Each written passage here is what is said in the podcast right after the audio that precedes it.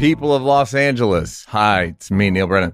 I'm doing a show at the Fonda Theater November 11th. Two shows, as a matter of fact. I said one. I said A, but I'm, you know, the truth is I'm doing two of them. Get tickets now.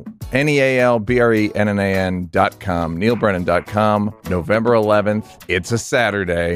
I believe the shows are at 6.30 and 9 and I have to do shows at 6:30 because as Ali Wong said, all of my fans are depressed and they have to get to sleep early. NealBrennan.com. People aren't comfortable with compliments. I relish in them. You welcome them? You challenge me?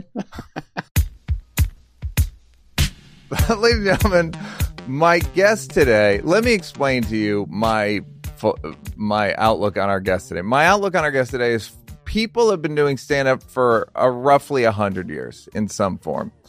And I would guess that 20,000 people have tried it. And this guy finished in the top 10 of the 20,000 people that have tried it. I, I, if I was in the right mood, I'd go top five.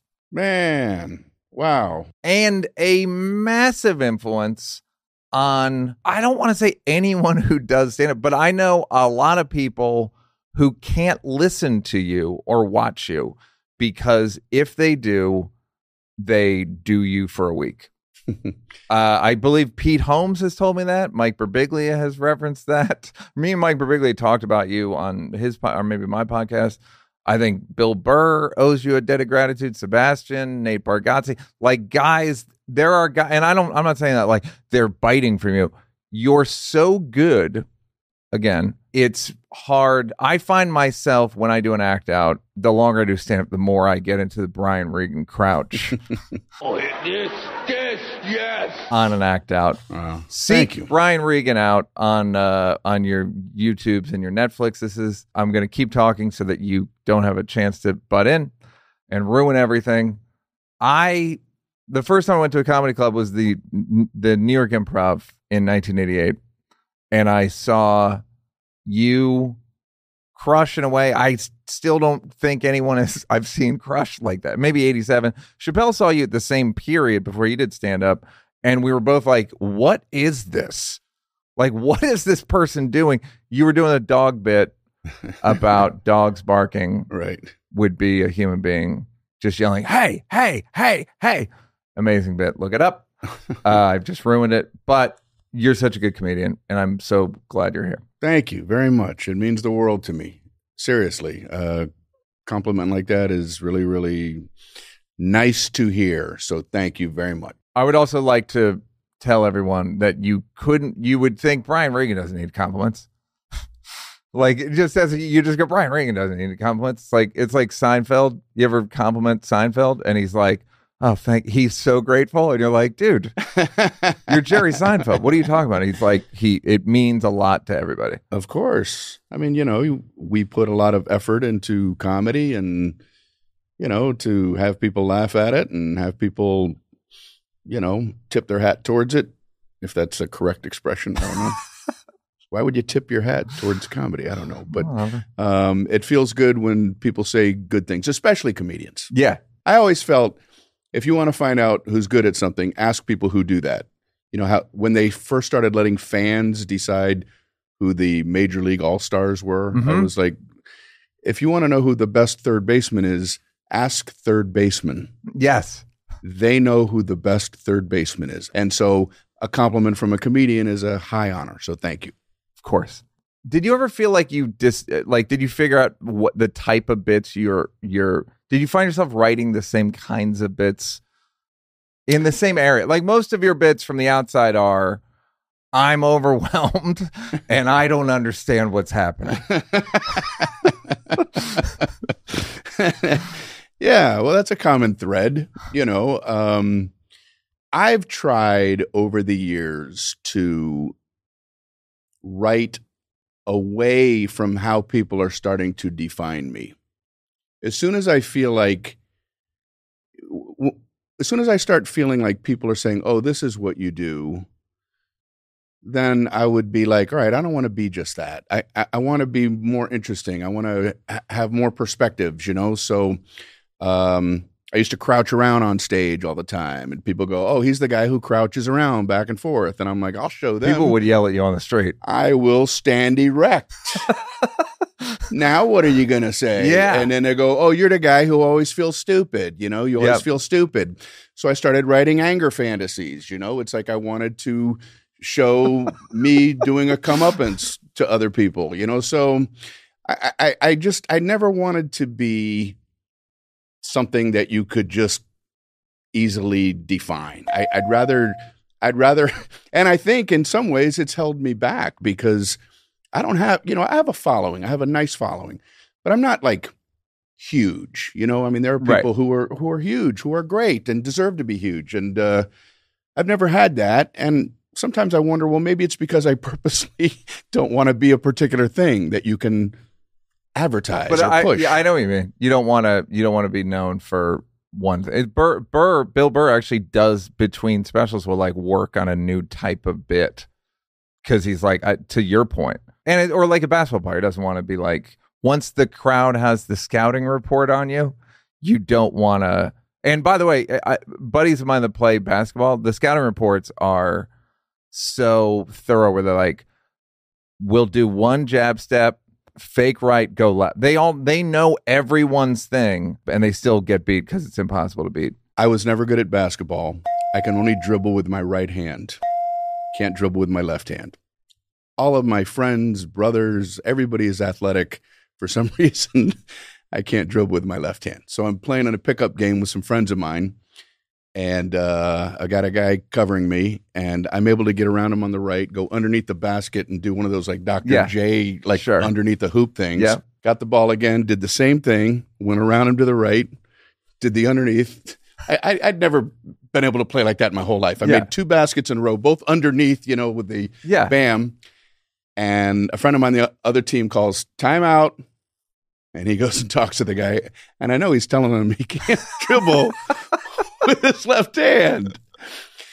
So from that was the last point that I scored. So In he just history. covered me over on the right, Yeah. and I was dead for and the that's rest it. of the game. Yeah, and you're afraid the audience is going to do that. yeah, right. like this guy's going to go low. don't laugh. If he crouches, don't laugh. Exactly. But I will say, a bit you wrote that, and I had the thought. When did you do that joke about um, they want to give us a lot of credit? 2017, the other team.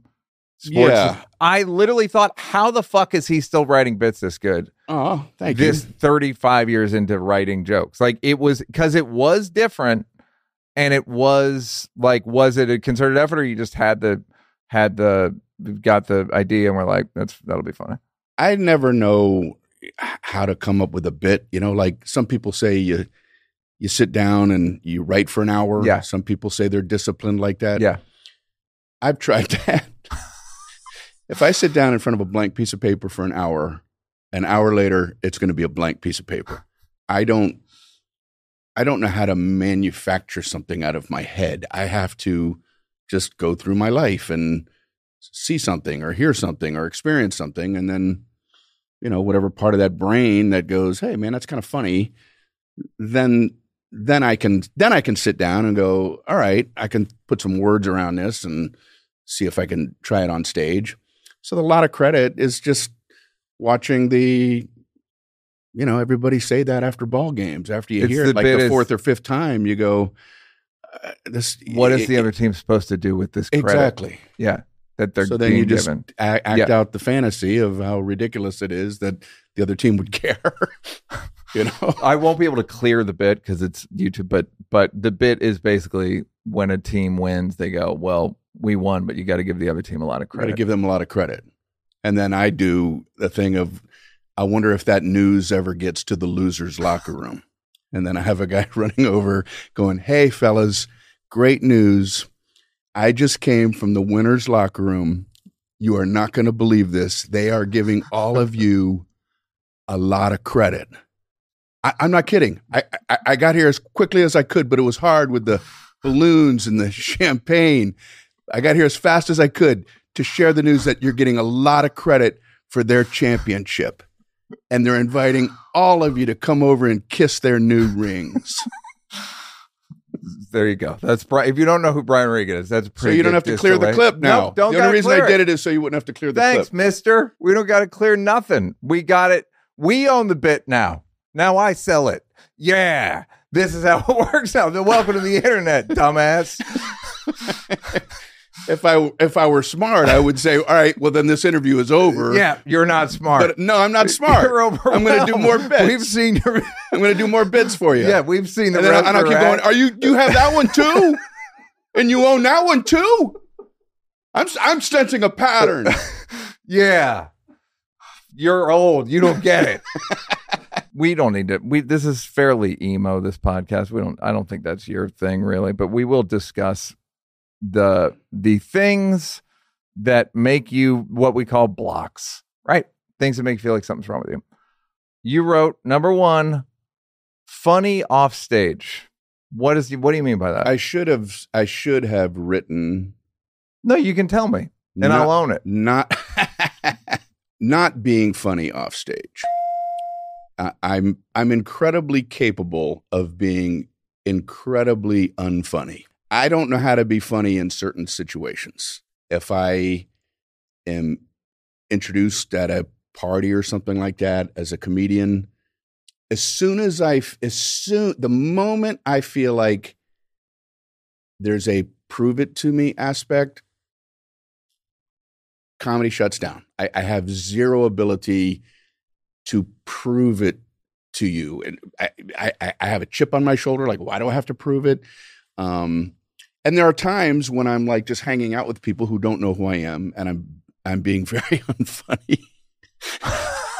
it's as if it's like an activity. I'm I'm Yeah, purposely being unfunny. That's not true. We meet up. I just don't know how to be funny, and I and I often wonder how am I able to do it like on stage, you know? But I've had enough experiences on stage where it's like, well, I know I can do it at least occasionally. I know I can do it enough to have some audiences like it where I can make a living at it. So I'm not naive. I know that I can do it, but off but when- in that moment, off I, stage I, I i i don't i'm not good at it that's one reason why i'm uncomfortable with podcasts and stuff like that because i don't feel as naturally funny as a, a lot of people who are really good at comedy are in situations like this if I wanted you to punch me in the face at a party, I would go like, "You're a comedian, not being very funny now." Literally, that you want to talk about anger fantasy. The things I've done in my mind to people that have said that to me. hmm I've murdered them. I've put their I've dipped their bodies in acid. I've like d- awful thing because it's so insulting and it gives them the up makes them funny somehow. right Do you know what I mean? Like then they have the upper hand and uh I don't like that. and also that feeling like what what entitles them to be the ultimate judge on whether uh, you know that person validates me and and what I do. I was on a flight one time. I never ever say what I do unless I'm asked point blank. Hmm. If somebody asks me point blank, then I'm I'm going to be honest. You know what I mean? But but if somebody's just is being point blank like uh, so what do you do for work? Is that point blank? that's point blank. okay. That's point blank. But if somebody's going, uh, are you, where you headed? Right. I, I, I'll you don't just go, say, it's funny. I'm I'm going headed to one of my stand-up comedy shows where I'm I'm very funny. Do you I'm- like stand-up comedy? Yeah. So surely you're familiar with me. So if they say uh, where are you headed, I'll just go. I'm going to uh, New York. Oh yeah, how long are you going to be there? I'm going to be there for a couple days. Are you working there? Yeah, I'm doing some work. And like I'll just keep trying to dodge, dodge, dodge, dodge. But if they go, well, what do you what do you do? What do you do for a living? Then I will cop to it. So I did that to one guy. I'm sitting next to him on a plane. He's telling me what he does and all that. And you know, I'm not that good at that small talk stuff, but I'm trying to hang in there. And he goes, "What do you do?" So I said, uh, "Well, I'm I'm actually a stand up comedian." And he goes, "I could do that." Like right, like right Yep. out of the right out of the chute, Automatically. automatic. We're we're both equals at what I do. yep. I'm like, wow. have you ever tried it? He goes, no, but I but I would be good at it. And I'm like, oh, okay. You don't have the time. I mean, I, I found you know when you talk about your anger fantasies and stuff like that, it was like, I mean, talk about insulting. You know? Yeah. I mean, I'm not saying that I'm a better person than this guy. I I I, I doubt I could do what you do. You're do. Absolutely a better comedian. I'll give you the list of who was allowed to say that. and I promise I- you, they I- weren't on it. They weren't sitting next to you on a flight. the people can go, I could do that. Well, that's that part of that is the illusion. You make it look easy. It's the difference between skate, watching someone skateboard and trying to skate. You ever try to skate? You ever just stand on a skateboard? It's so hard right. and terrifying. But you see Tony Hawk or these guys do it, you're like, eh, fucking, I'm, I feel like I can do that. when we were kids, we were watching surfing. These guys were surfing on these big giant waves, and a family friend came in, watched for uh, about a minute, and said, "It's just balance." I mean, technically, he's, right. not wrong. He's right. He's not wrong. And what do you? What do you? You're just talking, It's just balance. and you're just talking. It's it's just getting on stage and being funny. I mean, Yeah, I who can't do that? I'm going to go in the other room and do hard stuff. That's not surfing. Something more hard than surfing or stand up comedy. Yeah. And but it, but I also think Seinfeld had a joke where he's like, everyone that comes to a comedy show is the funny person in their group. so they all are kind of like, and then at a certain point, you have to wear them down to the point of like, you couldn't do this. I know you. It's fun to think you you have been funny, but not. But and and I also I try to be careful. Like I don't mean it like from a cocky perspective. Like wow, I'm you know I'm really good at this. It's just everybody chooses a different thing to do in life, you know. And I I've chosen to do stand up comedy. I worked a lot at it, and you know I I I, I have a, a a little bit of an ability to make some people laugh sometimes. You know what I mean? So uh, Yeah, it's just awkward. It's Trying funny. to You're explain that to you, and you're more humble about it than the guy sitting next to you. Yes, you've been crushing in a way that I can't believe. I saw it 35 years ago. I still remember it. This guy's never seen it. Less humble than you are. That that's the are you ever confident? And I don't mean this in a cocky way. Like if someone was like if someone said you're not funny, does a tape start playing? I'm like, motherfucker. No, you wouldn't say motherfucker, but whatever. Um, you mean like def- I I I know a lot of people in my I put myself in this group which is I'm defensively arrogant. If you insult me, I have a list I can read. If you if we're normal, I'm walking around like fairly I would argue like like a regular, maybe lower self-esteem, but like if you if like bumped Mm-hmm. I it's like, oh, huh? I would, I would, I wouldn't be surprised if you did or didn't. I want to be a nice guy in life. You know, it's like I usually try to go the nice guy route, so I I, I don't get combative with somebody like that. Even that guy. Even in your head, though. If- you oh, in my head, of course. That's what you know I'm when you're talking talking about. about. anger fantasies. Of course, I've Yeah. got those. I've got violent fantasies uh, left and right. I, maybe I shouldn't like no, no, no, claim that. You know, No, this but will come back can- to to haunt me like in a court of trial sometime Yeah, in the yeah, future. like, no. well, you said you had the You said- violent fantasies. You- it wasn't an accident. You knew the microphone was in front of you, and you said it. You said it right to the camera that you knew was your camera. You, you were told ahead of time which camera it was. Um, so yeah, there, there's like two things going on in my head. You know, uh, I was saying the other day that sometimes I feel like, you know, you see those big fire trucks where there's a guy in the front driving, but there's a guy in the back also with a steering wheel. Sometimes I feel like my brain is like that. There's there's there's two things going on, and they're always combating each other. And you know, you got the one guy in the front going, "Well, we got to be reasonable and fit in," and then you got the guy in the back going, "Hell with everybody." Does this work at all? Yeah. Yeah, that's actually what I would argue is like your gift is the the life of the mind of like trying to be normal and trying to be like, yeah, I'm going to go about this in a regular thing and then the conflict with like Yeah, but also what? like again, another incredible bit which you're about to do. Uh, no, I'm kidding. Um, the but the UPS bit I called UPS. that's more. oh, I guess that would be overwhelmed, but but an amazing bit about the conflict of like you're acting like I should know this. Right. How would I know this? How could I possibly? I want to be nice, and I I guess everyone learned this at some point. I don't remember.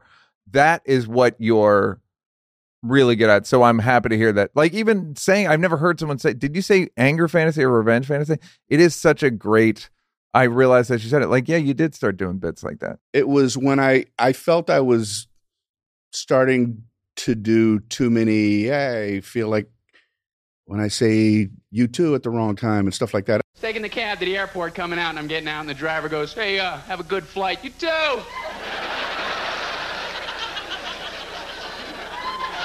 You. You have a nice flight too. In case you ever fly someday.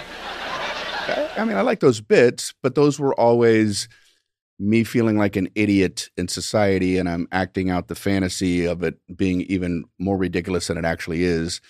And then I'm like, well, there's more to me than that, you know. And it's like, um, I want to do where I'm observing the other people being dumb, and then I want to do my fantasy of of me, you know, one upping them. So what you were saying is, look, I'm not the only dumb person. right, I'm looking at a lot of other dummies, right. and guess who's about to be in the spotlight? right i don't want to be i don't want to be the guy behind the microphone like i'm i'm the moron i want to be like an observer of myself I, I want to be a guy who feels that about himself at times but who also knows that he's an okay person and that other people are also doing dumb things and the world is also not the way it should be I- I- want to i want the observer to be intelligent Right. even though the fantasies are stupid or angry. But the observer, I want the observer to be a guy who's on his game. It's so funny because you are.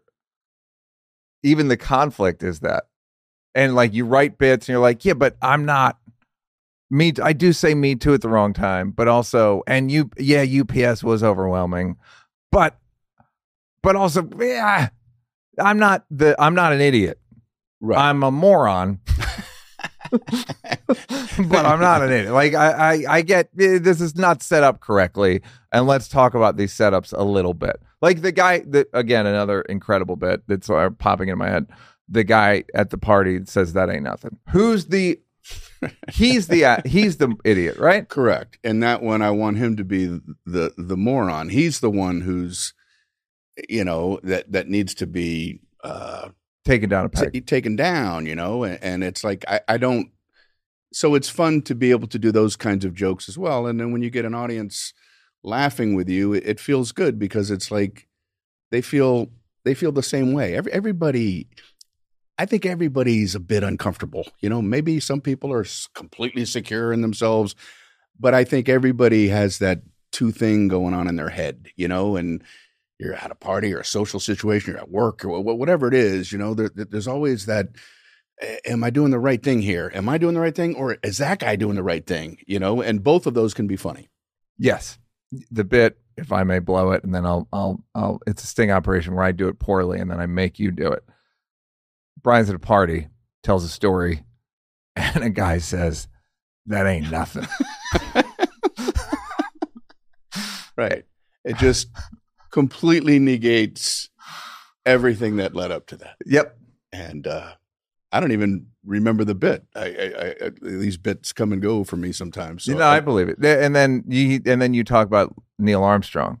oh, oh, oh, got it, got it. That's the uh, okay. That's right. That's where that comes from. Yeah, and then I say the ultimate uh, fantasy would be one of the twelve astronauts who have walked on the moon because they can beat anybody's story whenever they want. And then you let some guy do his whole thing about his traveling, and you know I travel all over the world. I got planes, I got a fleet of uh, uh sports cars. I travel. I was against Zurich, the Mount Kilimanjaro expedition. We might have to cancel that. Blah blah blah blah blah blah blah blah. I walked on the moon and then he's flattened. Yep. A lot. There's a lot of assholes in that story. Um, so the funny off stage thing, have you? d- Do you try to neutralize it, or you just try to stay away from any place where you're expected to be funny that you don't think is hospitable to you being funny? I put myself out there. You know, it's like you got to go to family gatherings, you got to go to uh, get togethers and things like that. But I'm never 100% comfortable. I'm always, especially if I'm around people who don't know me or, you know, um, so it's just, it's a constant quest to try to find comfort. And I, I, I don't know if I've ever hit it. I don't know that you're gonna. I think you're I right. don't I like I you know I feel the same way about me or like a lot of people. It's like it's just kind of that's what it's going to be. That's kind of the preset. You can maybe make it a little more manageable, Mhm. but it's like that's kind of what you're here for is to be uncomfortable and talk about it. that's one reason why I I really like hanging out with comedians because it's you can be unfunny around comedians and they understand that. Yes, and we all know we like all know that we're sometimes funny and sometimes Yes. not, and and and, and so you, you get the whole gamut of of a personality. But when you're around somebody who doesn't know what a comedian is, and and then they th- somehow think that you're just going to be a clown for them, you know, it, that's where it gets weird for me. there's also a thing with comedians it's like we know when we're like oh we're all gonna jump this we're all gonna be funny now and then we all there's like, like oh a, a, a, big thing of meat, and everybody's got their their knife, and we're just all going after the same. It's like it's like oh, someone starts it, and then we're like, oh, are we gonna? Oh, fuck, great, yeah, ah, ah. Um, it's great. It's like a it's like a text chain for regular people. It's like a text chain, but in person, where we're all just fucking yeah. We've talked before about the Pavlok, the little shocker thing that I wore on my Netflix block special. This thing gives me a small electric shock every three minutes on stage to remind me to smile more. Been happening the entire show. Where uh, I wear it on stage and it would shock me, and it's a tiny electric shock. It's not like, Ugh. it's just like, deep. It would remind me to smile more. See, I can always use it. It's a good product. I was like waiting for it. Then it came on the market and I was like, I'll take, I think I bought two. Pavlok is a wearable tracker with a twist. It can administer a mild electric shock, which most things can't. Uh, other wearables merely track your behavior. Pavlok is here to change it for the better. So you can program it to uh, break habits. If you're doing, like, I was pulling my beard a lot and I, I wore it and I would give myself a little shock. And it's weird. It just works on your brain. Uh, so it's like having a personal coach on your wrist and it doubles as the best waking up device with a shock that is impossible to sleep through. There's also one where you have to do exercises to stop the shock. You have to do push ups on one, you have to do uh, puzzles. It's effective. It will make you change behavior with a mild, tiny shock that's more odd and and kind of funny than it is like it's not painful. It's just weird, which I can relate to.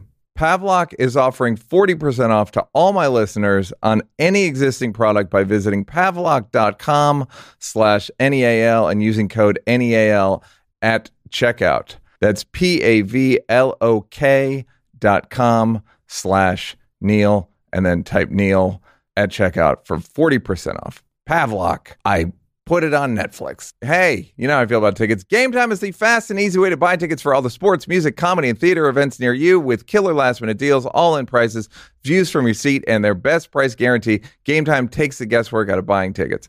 All right, let's make fun of some people. Travis Scott doing stadiums. You know, you, you write that thing writes its own its own jokes. You know what I mean? I can't even. I can't with you people. I can't. Basketball is back. Neal likes basketball. Also, somebody told me what Jordan Poole said to Draymond. Again, see me in person. I may let you know. I love basketball. I always have, and I, I think I always will. Not not outgrowing it. Lakers are Lakers are like uh, are like the Transformers, where they just keep adding people to. I guess Mark Wahlberg would be LeBron, and then they add like, how about this guy? How this guy's kind of hot. We'll throw that guy in there, boss. I'm I'm a I'm a LeBron fan. I've had good personal experiences. Again, meet me in person. Meet me in Temecula. Soccer, aka football, never going to get me. A woman named Melinda is going to be at the Troubadour. Good for her. That's her full name. Sons of the East sounds like a fake name. Gus Dapperton. He looks like the the weirdo at your school. Comedy. Who's coming? Felipe Esparza is a hilarious guy. I should have him on here. He's great. No, I should have. I should have. Hey, that's a good way. That's how I book people. GameTime is the only ticketing app that gives you complete peace of mind with your purchase. See the view from your seat before you buy so you know exactly what to expect when you arrive. All in prices show you your total up front so you know you're getting a great deal without hidden fees. Buy tickets in seconds with two taps. Take the guesswork out of buying tickets with GameTime. Download the GameTime app, create an account, and use code BLOCKS for $20 off your first purchase. Terms apply. Again, create an account and redeem code BLOCKS for $20 off. GameTime, last minute tickets, lowest prices. I'm telling you, it's guaranteed. All right, this is great. And I'm interested in this. Clean versus dirty comedy. Yes. It's you some- are a notor you're a you're just clean. You've always been clean. Can I ask you a question that's related and not related? Did you used to do in the 80s? Somebody told me that you would do when you would headline a night or a weekend, you would do two different hours at 8 and 10. Is that yes, true? Yes. That is so goddamn impressive. Well, thank you. It was when one man shows were starting to become a big thing. Yep. And there was pressure from people to say, write a one man show, like like make it more of a theatrical Mhm. kind of thing where and I, didn't want to do that because I like stand up comedy the way it is. Yep. I like that you can talk about basketball in one minute and Yep. talk about a restaurant in the next minute and, and it's okay. Yep. You know? So I didn't want to do a one man show. But I thought, well, what could I do that would might be interesting enough to be able to stay at a place for a longer period of time, a comedy club. And then I thought, well, I'll, and it was at that time where I was starting to write and ha- have more and more material. And I was like, well, I'm already kind of, I've already got like a few hours of stuff. So I decided to split it into two different one hours. And I called it the idiot and the oddity. Uh, and I would make a calendar and I would go to like the improv in Washington, D.C., and I would be, I would be there for a month. And w- there would be calendars on the people's tables. And so if they came and saw my show, at the end of the show, I wanted the MC to say, Well, if you liked what you saw, Brian has a completely different hour. And you could come back and see the other show. You can check out the schedule. Tonight's was The Idiot. And and then, you know, it'd be like second shows. Saturday would be The Oddity or whatever. Yeah. And I had a, a schedule. And it worked. People would come back. You know, people go, Wow, he was good. And then they would like bring friends and come back. Yeah. So it it it worked in in a in a short term way. And people would come back. But then the downside was after people saw both, they would say, Wow, we like both of those. Next time you come here, you're going to have two new hours. And Yeah. I'm like, What am I doing to myself? Yeah. You know, I, I like to think I I did a good thing here by offering two different one I hours. was doing you a favor, audience. and so I I just decided.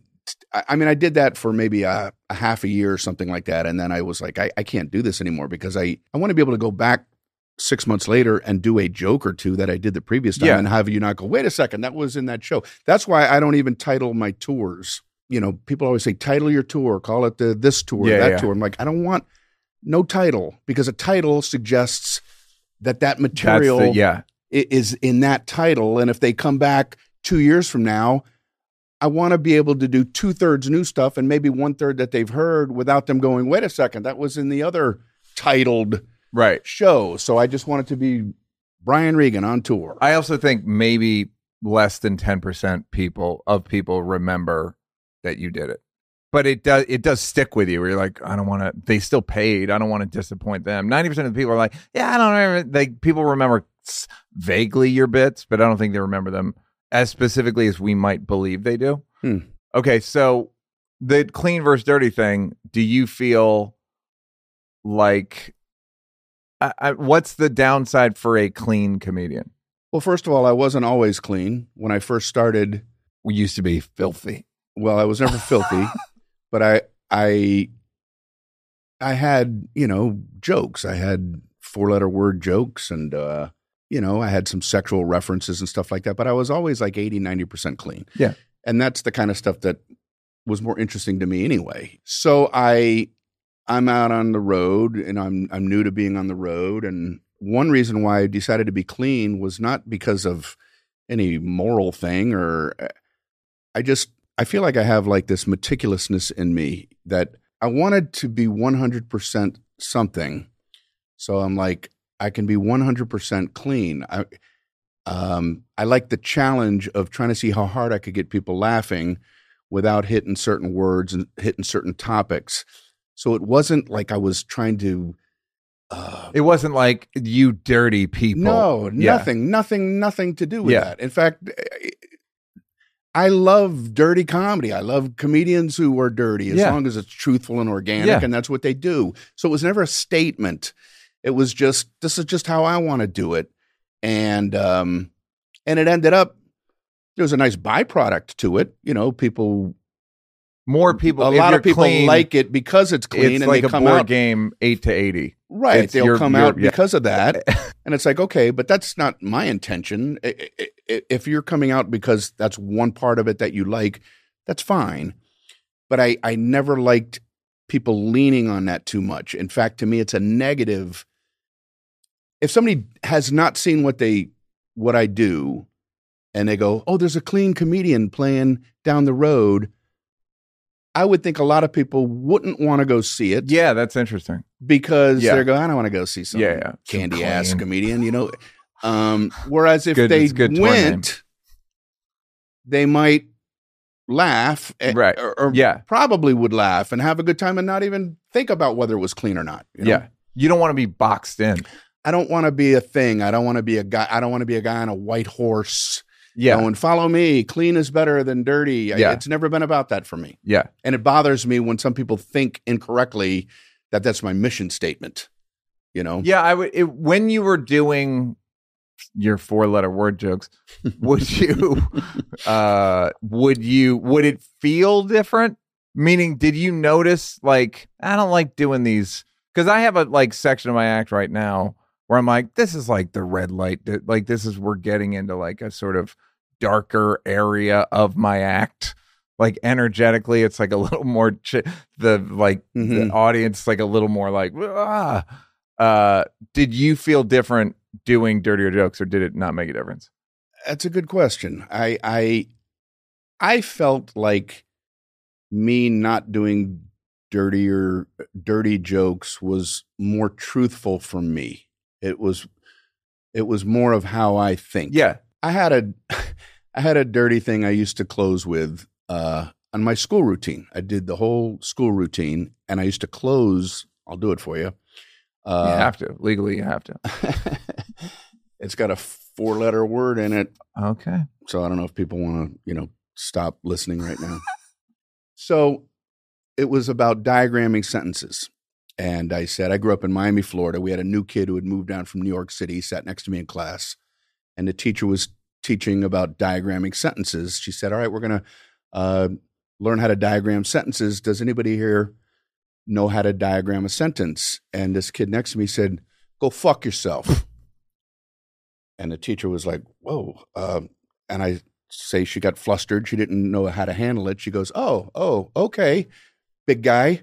Why don't you see if you can't come up here and diagram that for the class? And I say that was a bad move because he knew how. So he went up to the board and he grabbed the chalk and he goes, All right, um, what is the noun here? The noun is you. It's understood. So that goes in parentheses. And now what do you do? What is what is the action? You fuck. You fuck is the action. Go is a helping verb. So that goes down here. It helps fuck. Now, you fuck whom? Who receives that action? Yourself. So that goes over here. So Mrs. Andrews, you, you fuck, you go fuck, you go fuck yourself. And puts the chalk down. And I used to close with that. Yeah, of course. And it would Crushing. it would kill. Yeah. And then when I had the opportunity to do my first special, Showtime special, I was Showtime. R.I.P. They're out of business as of like three months ago. Do you know Really? that? No, I didn't know they're that. literally out. They they're gone. I did not know Take that. the app off your phone. I did it three days ago. They ain't coming back. Okay. Well, Your special. You own. I own your special. well, when I was going to do my first special, Yep. right? That was how that whole bit closed, the whole school routine. And I just decided I wasn't going to do it. I, it was like a line in the sand moment For the me. showtime, you were not going to do it. I wasn't going to do it, even though I knew it would kill. It's your kill. It's your closer. Yeah. To me, I was like, I, I had to decide at that point. All right, now I'm going to be going out there into the public. My whole act was clean up until that closing thing, and then and I'm like, I, I'm not going to do it. I'm not going to do it, even though maybe more people would have been aware of me or heard about me because of the bid or whatever. And Yeah. I'm like, I'm just going to go completely clean and see what happens. And did what'd you close with? Frick, you you frick, you go. F- no, I didn't. Uh, Did were were you doing? Was Easy out in that bit? In that yeah, hour, yeah, yeah, yeah, Brian would do a bit about uh again i'm I, you have so many bit like sitting with i'm like oh my god he, easy out uh little league you're up at bat and and the kids on the other team yelling. I, I said it was hard enough being up to bat. You know, I'm nervous. I, I don't know what I'm doing. And then the kids on the other team yelling, easy out. easy out. Everybody move in. Easy out. And I'm like, they're walking towards me. I say, uh, the outfielders were in on the clay. The infielders are looking through my pockets. Easy out. Easy out. Hey, that's my gum. i would also i watching you do this jim gaffigan owes you a debt of gratitude for his like well, you're such a huge influence it's Ah, thank incredible um yeah it's dude it's like you could cook up a, an anger fantasy if you wanted to I have some good news. It's it's grounds for an anger fantasy. Um, well, now I'm, I, you know, that two part of my brain. I'm like, God, should I have done that diagram sentence? Because there are people out there who like, you know, I- and I'm I clean, and I'm like, would they watch that and then be disappointed? You know, that's the fifth best bit you've done here, as far as I'm concerned. Like I, it's it's I I rem- I think I saw it live and it killed, but I let easy out all the other stuff. well, there you know, go. hey, hey, so hey, that's hey, hey. one reason why going go in that uh, other direction. Yeah, but there's no you don't judge yourself for being a clean comedian. You you just wish that you. It seems like people read into it, and you're like, there's nothing to it other than it's my preference. But you don't think you still think like Richard Pryor's pretty good, and Dave's pretty good, and Chris is pretty good, and Burr and Patrice, and like Absolutely. Yeah. Absolutely. In fact, I have this analogy, but it sounds incredibly self serving. Go. The Beatles are clean. yeah, Okay. yeah. What if every interview they did, people go, "Why do you guys write clean? What is it about being clean that's so important to you, Beatles? What you all your songs are clean? Is is it a if if if everybody just kept the drum beat of why are you so clean? Wouldn't people go? That has nothing to do with. It's the- not a barometer Beatles. of It's just- anything. Yeah. they're just songs. You Yeah. know, they might happen to be clean, but Yeah. that's not the point of them. yeah, So that's the way I feel about the comedy. I totally agree. It's like people like crowd work, and you're like, well, they, we, I want to see you be funny on the spot. Why? How did you come up with that as a barometer for how funny I am?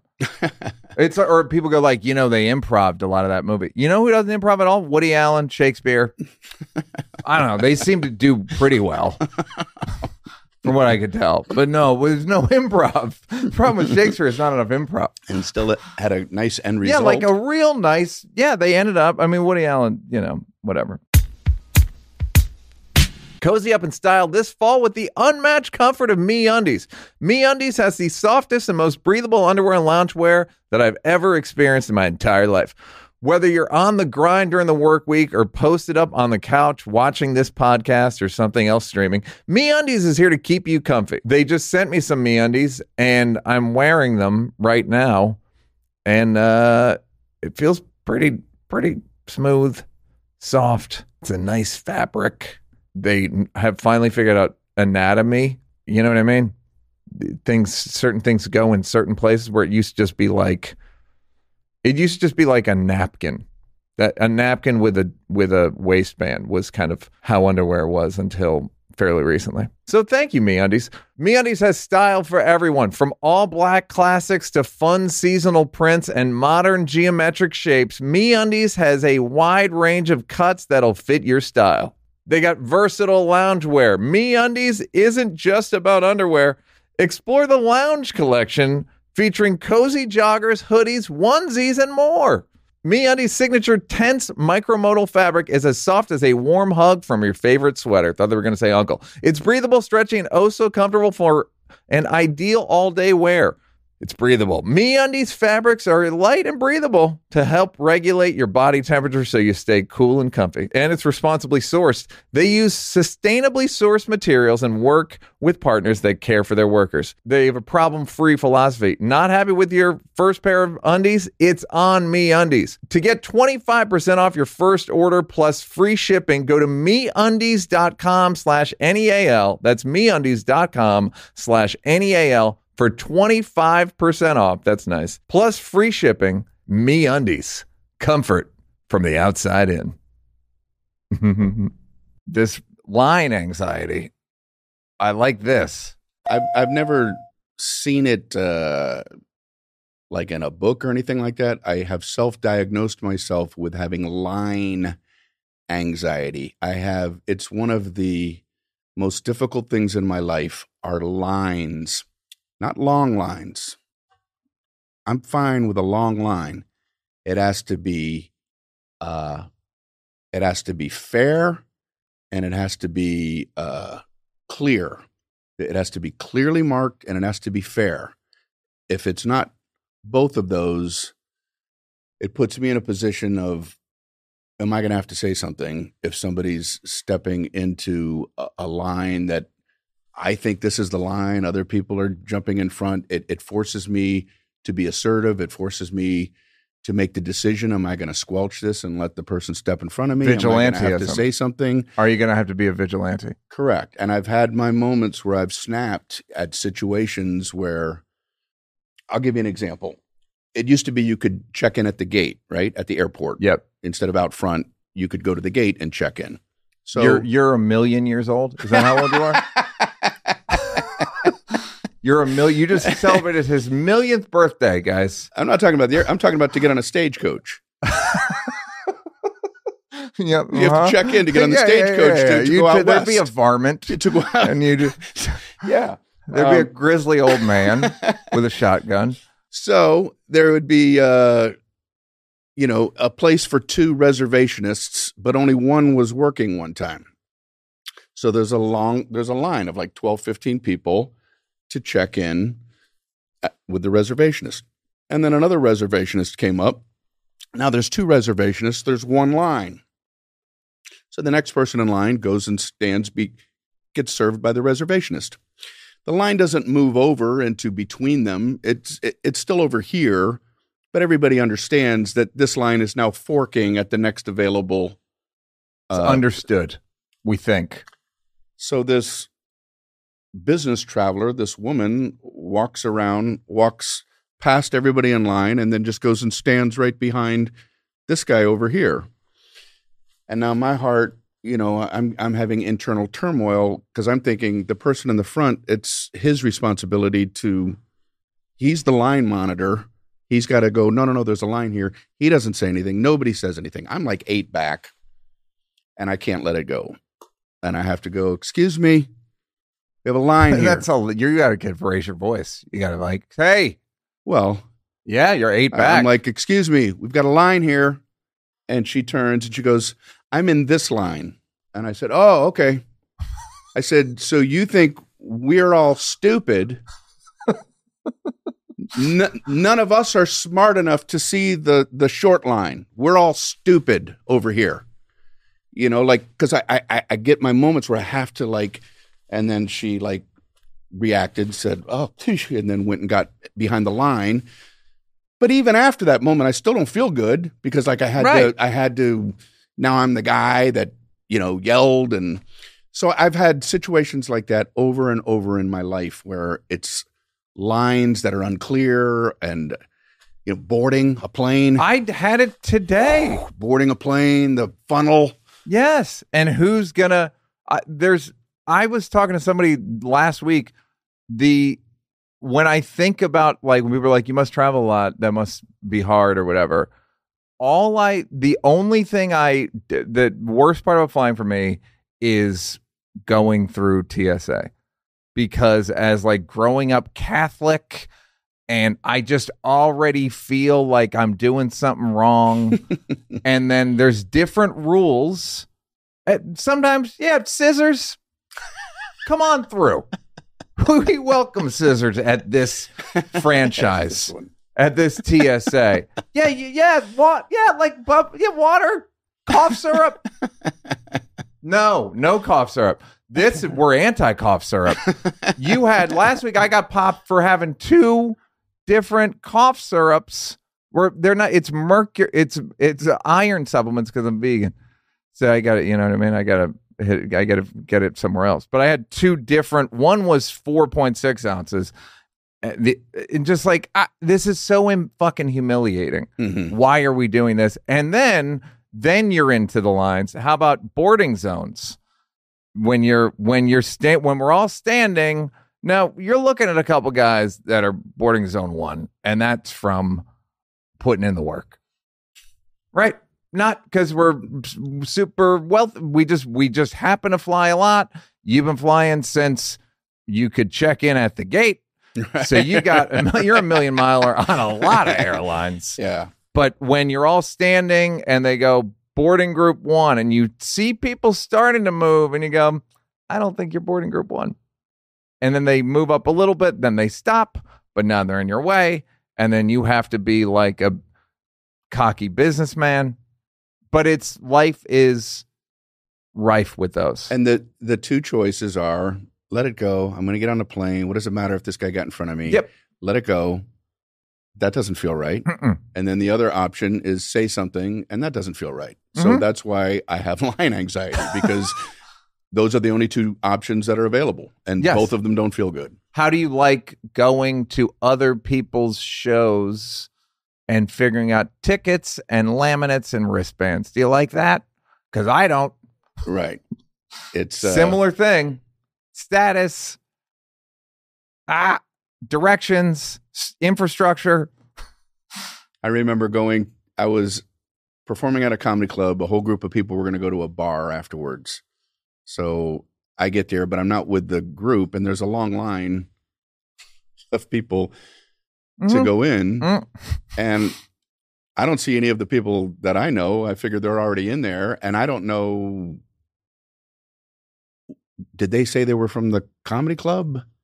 Am I supposed to say something? I'm in line that looks like it's going to be 45 minutes before I ever get And if there. you say you're the comedian, you're an asshole. That's and if what you I did. I got out of line and I went up to the bouncer and I said, I don't know if it matters, but uh, I'm performing over at the improv down the road. And the guy goes, uh, You're right. It doesn't matter.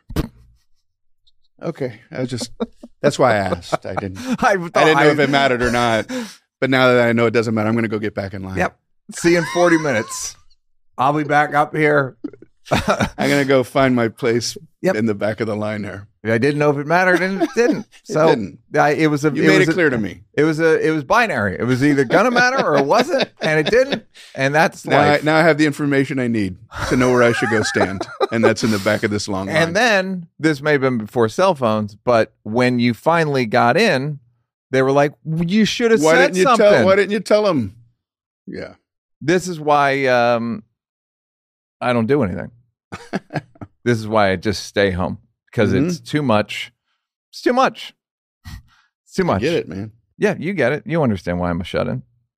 This didn't surprise me when I read it, but it can't hear well.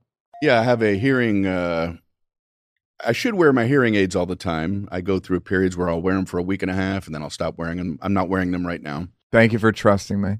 I, I figured we Raw would be dog close it. enough. Yep. And uh, the, the difficulty for me is in loud environments when there's like ambient noise or whatever, and um, go to a hockey game, and uh, there's a lot of stuff going on and people somebody next to you is talking to you i can't i can't hear it and it's really hard because i'm a comedian i'm hanging around with comedians who are saying funny things and i can't hear what they're saying and i have to guess when to laugh and uh, it's just i find myself more and more withdrawing from social situations because of the hearing. And it, this hearing app thing I have, you know, it, it says like speech and noise, like there's supposed to be a, a setting for that, but it doesn't. right. It doesn't like- help. then there's another one like outdoor motorcycles, and you're like, what? How? right, How are you coming to these categorizations? right. You know, there there should be like a setting, you know, like um, loud noises in the back, but person next to you telling you subtle comedy story. Uh huh. You know, to, oh, I need this one. Dry humor. Dry humor. I need to hear dry humor at this moment. Yeah. And, and because of that, it's like I, I don't want people to think I'm not a good audience. You know, if somebody Yeah. says something funny, I want to laugh. it raises the point of like what we consider someone being weird or an asshole is just their own worry they're they're deficient or they're not even deficient like you have a problem that reads as it's like most people that are weird are just anxious or or they they're uh, people that drink a lot. They're just they have a lot of anxiety and that's how they everyone's just trying to deal with the the thing. Mhm. and it's not like yeah regan regan's not coming. Because you know. No, Can There's Right, little can you antennas coming out of his ears. Yeah like but But they don't know. That's what's worse. of course They don't know why. and you also don't want to be known as that right. so you don't want to be like are we all speaking up what do we where's the venue You need to stand in front of me and you need to Yeah. yell at me. send me a blueprint of the the area right. and I'll find the most the, the most acoustically yes uh, safe place for me to stand to be able to have a conversation with you people. yeah life is very uh awkward and un- there's just a lot of ways in which it's harder than we act like it is And a lot of times it's a it's a group, you know, three or four people standing around in a loud place, and it's like I, I'm just like I don't want to be here.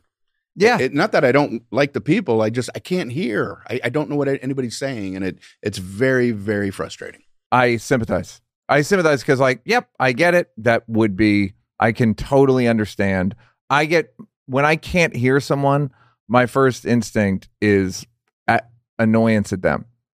For not like for not for whatever or like why are and it might be my hearing's bad but i'm still mad at them. It's kind of why old people are so crotchety i think is because like everything's broken when I was a kid, there was a friend of mine's dad would sometimes drive us home from school, and he was very soft spoken. Like, so we're in the back seat, and he was very soft spoken. The guy's dad, and he would ask me questions that I couldn't hear, but he's like an authority figure, and I didn't want to tell him I couldn't hear, and I would guess at answers, like from the he would be in the front going, "So Ryan, is I got to go back to bathroom?"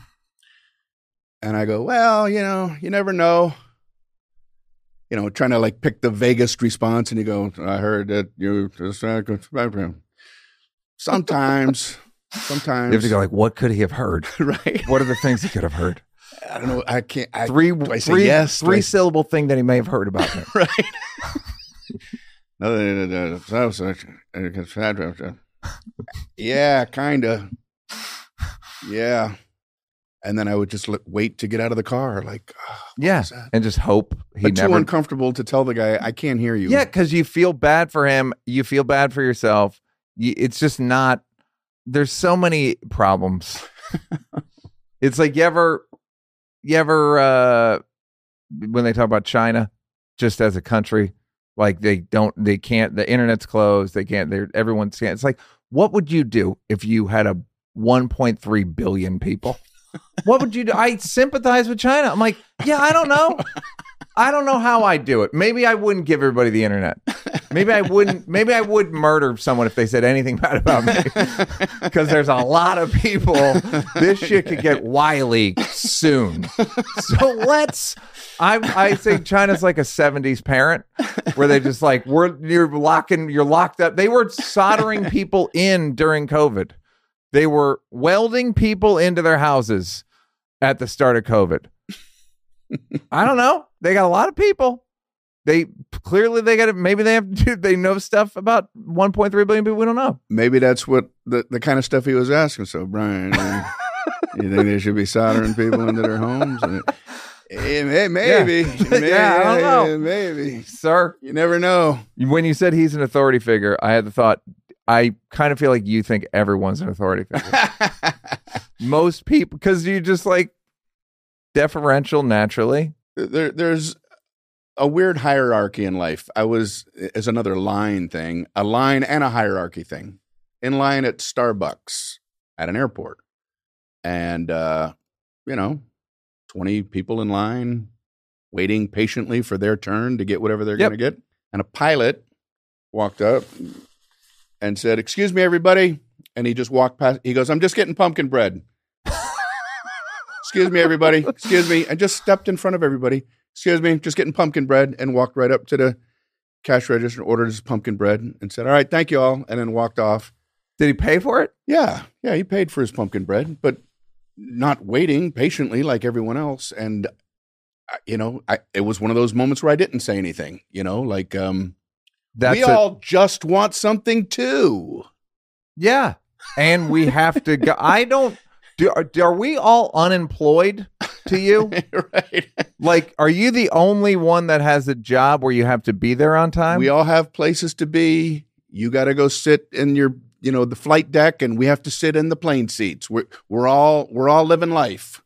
you you know the the difficulty of all these things. There's a there's a Reddit thread. I don't know if you're on Reddit, but it's just like you pick subjects that you like, and then they just feed you people's posts about it. It's in you might like it, but there's one called "Am I the asshole?" Okay. And so that's most of our and some of the people are like I'm 70. Did I do this wrong? Am I the asshole? My stepsister wants to come to my daughter's party, but she was mean. We'll never know. I don't think anyone ever I don't think people die and go like I figured I know how to do everything. I believe that there is etiquette used to be like a, a big thing, and then it fell by the wayside. Like it was seen as this stodgy, like uh, old school. Who cares whether your napkin is on the right or on the left? And it, it- it- but I, I think there needs to be a resurgence of etiquette discussions, Right. Um, just because we're all trying to live together in this world, and there's all these little things that are vague that nobody knows what the rule is, and uh, you know, it's like, well, it- what's cool? Um, guy I'm working with, Steven Rogers, got on a Yep. flight, and uh, you know the two uh, electric plugs. Yep. The guy next to him was using both of them. Mhm. He had his phone in one and the Yep. computer in the other one. As he sits down, and he's like, "Is it first come first serve, or is it one plug per person?" There's no rule. Yeah, there's no there's they no, don't announce There's it. no s- placard yeah. you know and, and so who gets to decide what's cool or not i mean most people i've talked to about that says it should be one plug per person Well, But- there's but- a bigger issue, which is half of them don't work, right and they're also tilted like this a little bit, so they so they just do right. just uh, erectile dysfunction, just like boop, boop, falls out, falls out. So the, and then and then there's another problem where you got to twist it to even catch the electricity. I mean, there and then there's Steven's problem. so he the, the other guy's probably like i've been trying to find plugs that'll work Yeah. my whole day and i finally got two and i'm going to use them Yeah. you know so I, i'm not saying one person is right and one person's wrong i'm just saying there are all kinds of situations like this in life where what's the etiquette and there needs to be a public forum you know to discuss what well, what do you think what do you think so at least people have an idea of what other people think Yeah, because people are just making behavior decisions on what they think is fair and just assume that because they think it's fair that's what the rule should be Yeah, I mean it's it is a disorganized. That's the problem of uh, it's a long way to go, but atheism. the no, I know.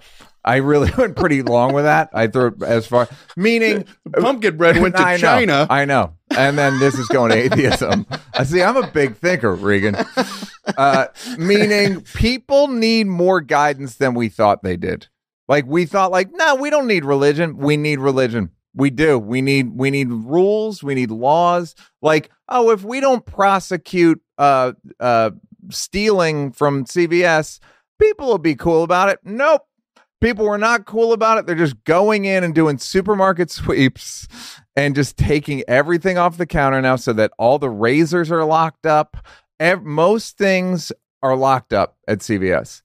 Rich Hall had a great joke when there were riots in the past and there was looting, and uh, they had helicopter shots of uh, cars going to places to loot, and you know people are throwing rocks and stuff through the windows and going in and walking out with TV sets. Yet in the parking lot, people were putting on their blinkers and driving around and parking properly. Yeah.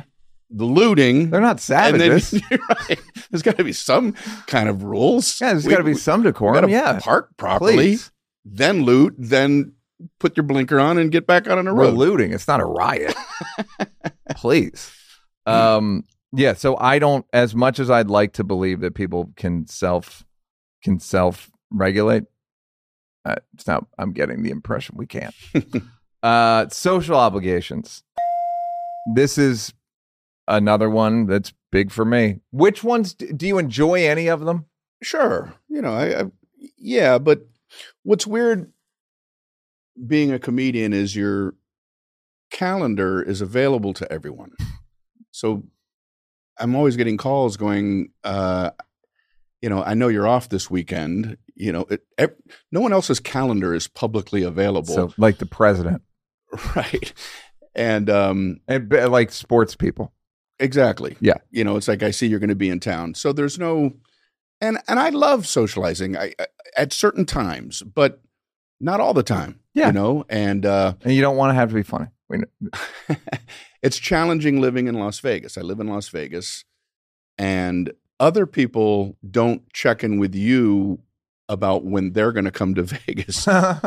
Everybody goes to Vegas when they want to go to Las Vegas. Mhm.